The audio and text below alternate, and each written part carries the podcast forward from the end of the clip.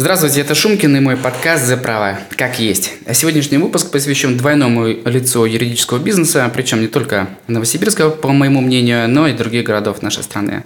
В целом авторитет юрбиза за пределами э, самого бизнеса, конечно, не очень высок. Э, причины девальвирования достаточно известны.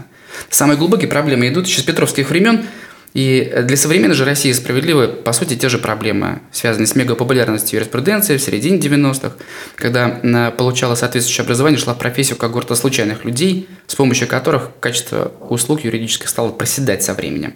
И условно можно разделить людей, а, которые находятся в юрбизе, на три категории.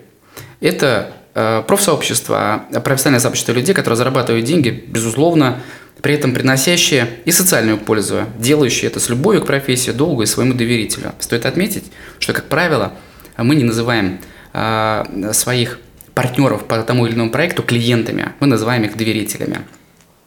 Э, вопрос выстроения коммуникации, отношений э, с ними э, носит очень интимный характер, очень личный. Вторая категория – это ремесленники, те же профессионалы, при этом – утративший необходимый пул эмоций к своей профессии. Такое бывает. То есть перестающий ее любить. Например, в результате профессионального выгорания очень модная тема, актуальная на здесь и сейчас. И последняя категория – это пассажиры, я их называю на такой категории, в кавычках, конечно, у которых нет ни любви к профессии, ни к своим доверителям, ни желания быть социально полезным обществу, в котором они живут.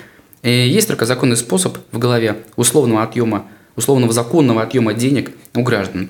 И по итогу первые две категории можно отнести э, к настоящему лицу юридического бизнеса, который хочет показывать людям. А третью категорию, которая хочет показывать себя тоже как лицо этого бизнеса, а на самом деле это дно отрасли, которое хочется отправить в седьмое пекло, как говорили э, в популярном сериале. И да, зима близко. Яркий вездесущий пример, если мы говорим о банкротстве граждан. Например, объявление на неком заборе, в неком автобусе или в кабине лифта – Спишем долги закона, гарантия 100%, есть рассрочка и там различная тарификация. Вот спишем долги. Э, Верховный суд давно высказался по этому поводу. Нельзя оставить э, в некую зависимость правосудия или, или системы судебной власти от э, субъектов какого-либо бизнеса, субъектов предпринимательской деятельности, каковым мы являемся. Судебная система, она работает так, как она работает. Мы можем определить или посчитать примерные риски, какие они будут, с какой-то долей вероятностью. При этом прогарантировать, что он будет оно так, как мы говорим, или так не будет, а, на это ответить вопрос, в общем-то, не очень экологично. Мы сделаем все, чтобы увеличить наши шансы на вот такой-то результат, исходя из той информации, которую вы говорите, из тех документов, которые вы приносите. При этом, как нам будет, решит суд. Это может быть не очень симпатично для доверителя, а зато максимально честно и экологично, э, экологично по отношению э, вот выстраивания этих отношений и оценивания собственных услуг. Про гарантию. Э, поступают звонки. Скажите, пожалуйста, какую гарантию вы дадите? Я говорю, какую хотите, такую дадим. Мы можем 100%, можем 146. По телефону мы не вангуем. Сказать, как оно там выглядит на самом деле, в вашей голове, это одна история. Как только вы принесете документы, история может выглядеть совершенно по-другому. И мы разговариваем с молодыми партнерами, э, коллегами по бизнесу и говорим, «Э, учитель внимательно слушать своих доверителей. Они э, очень убедительно а, будут вам врать, а вы это будете слушать. И врут они, и делают они это совершенно добросовестно, даже не подозревая, что по большому счету лукавят. Потому что у того текста, который они произносят, есть определенный смысл. И они не всегда ответственны за этот смысл. И может оказаться, что их представление о ситуации кардинально другое, и документы говорят нам об обратном.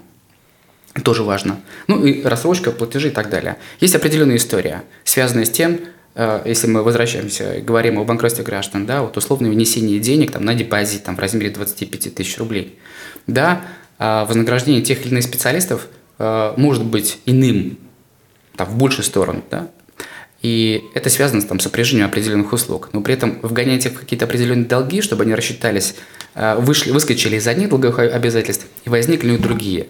Возникает история, когда мы поможем взять кредит для того, чтобы вы списали свои кредиты, да, освободим от денежных обязательств. Здесь стоит отметить а, и э, сообщить совершенно ответственно, что освобождает от непомерных финансовых обязательств только суд.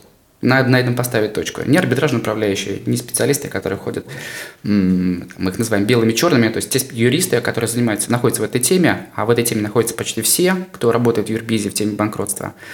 Да, как говорит Ирина Гребнева, управляющий партнер Гребнев и партнера, если у вас нет в банкротстве, у вас вообще нет в юридическом бизнесе. То есть, так или иначе, это, эта тема, она не то, что новомод, новомодная, очень много денег завязано, очень много людей. Если мы смотрим статистику Федресурса, то мы понимаем, что, допустим, э, по итогу этого года, первого квартала 2021 э, года, э, больше чем на 20% количество заявлений о личном банкротстве увеличилось. Вот такая история. И такое предложение, которое он видит на заборе, очень заманчиво для доверителей, привлекательно. Как говорил Пушкин, как бы я сам обманывал царат. Конечно, он хочет получить огромный большой результат, вот какой-то вот такой э, большой, невменяемый, при этом за маленькие деньги. То все хотят, по большому счету, получить некую халяву. Не все. Все те люди, которые идут э, по этому пути, получить некую халяву. Такого не бывает. Есть правила, они одинаковые для всех. Э, вот в итоге, что может получить гражданин? Неадекватный результат, то есть нерелевантный его ожиданиям. Цена может возрастать. На практике часто приходят люди, которые говорят, скажите, пожалуйста, а когда вот наступит вся эта история, связанная с моим банкротством? Показывают договор, в котором нет ничего, кроме того, что они должны денег за некую консультацию в размере, то, что я видел, 50 тысяч рублей, и при этом они арбитражного управляющего в глаза еще не видели. При этом денег уже лишились.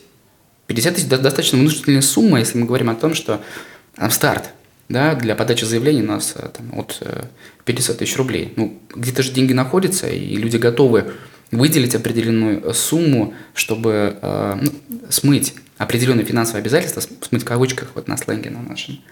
А, и что получают?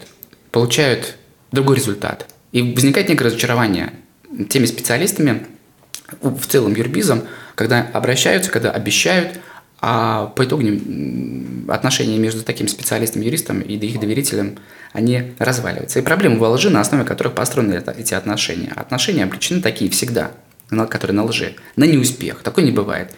А, доверитель должен знать все риски, связанные с тем, что он уже сделал. Есть те документы, которые есть. Их анализ дает возможность ему объяснить. Старик, условно, вот такая история выглядит. Вот при таком наборе вероятность освобождения, она вот стремится к нулю или стремится к 100%. При этом, если а, модель поведения человека добросовестная, ну, такое тоже бывает. Но при этом на этом рынке тоже очень много спекулирует. Ну давайте э, как-то соберем, подсоберем долги, да, а, отожмем где-то у банков, а до момента получим какие-то кредиты, оплатить не будем. Ну, мы проиграем эту историю, 3-4 месяца поплатим, ну, о чем у меня ничего нет, ну и пусть меня банкротит. То, что это маленькая экономическая смерть и личное банкротство, мало кого волнует. Ну, мало кого волнует. И личное банкротство боятся только добросовестные граждане, которые переживают за свою кредитную историю, которым жить в этой стране, у которых есть дети, которые хотели бы взять не только чайник в кредит, но и ипотеку там, да, тоже как угодно к ним можно относиться, и тем не менее для большинства э, населения нашей страны что решает все-таки ипотека, вопрос жильем.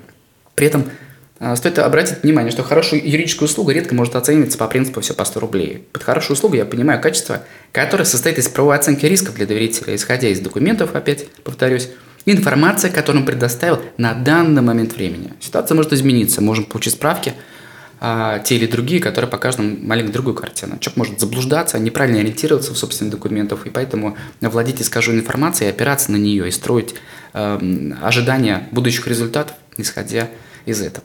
Определение цены такой услуги всегда носит интимный характер с доверителем, который является нашим партнером по совместному проекту.